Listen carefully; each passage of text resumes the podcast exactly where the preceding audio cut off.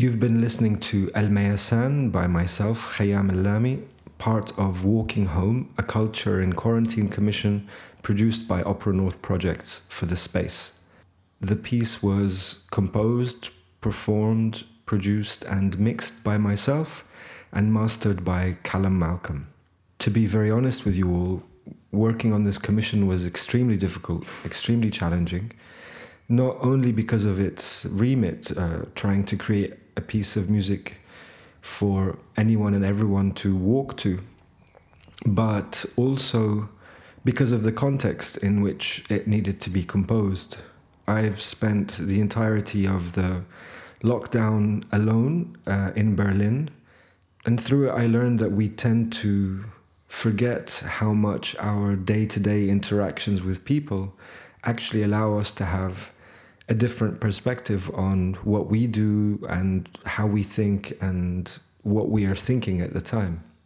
I must have gone through 10 different drafts of ideas for this commission and couldn't find anything that really worked uh, in terms of what I wanted to try and share.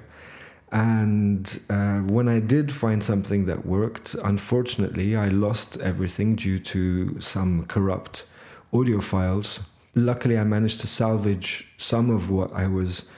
working on and in a way it was a blessing because it, it forced me to rethink everything and what I was doing and why. And this all happened at the same time as the murder of George Floyd and the eruption of discussions about race and discrimination in the UK.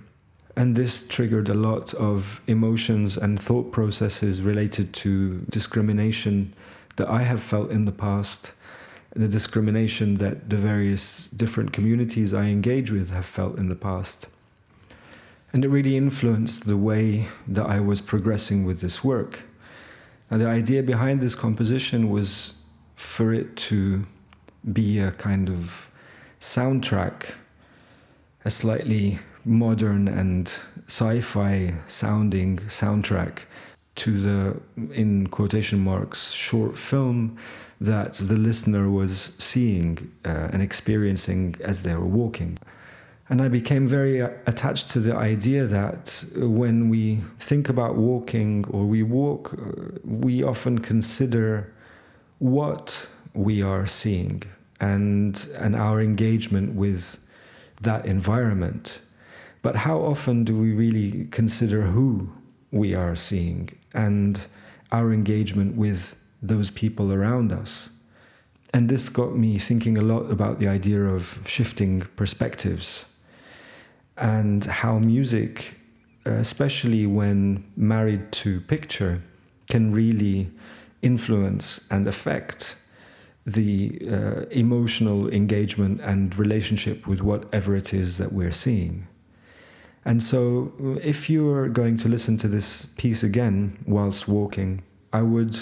like to encourage you to consider who you can see around you and consider the environment that you're in, that you're experiencing, through the perspective of one of the other people that you have seen or encountered on this short journey with me.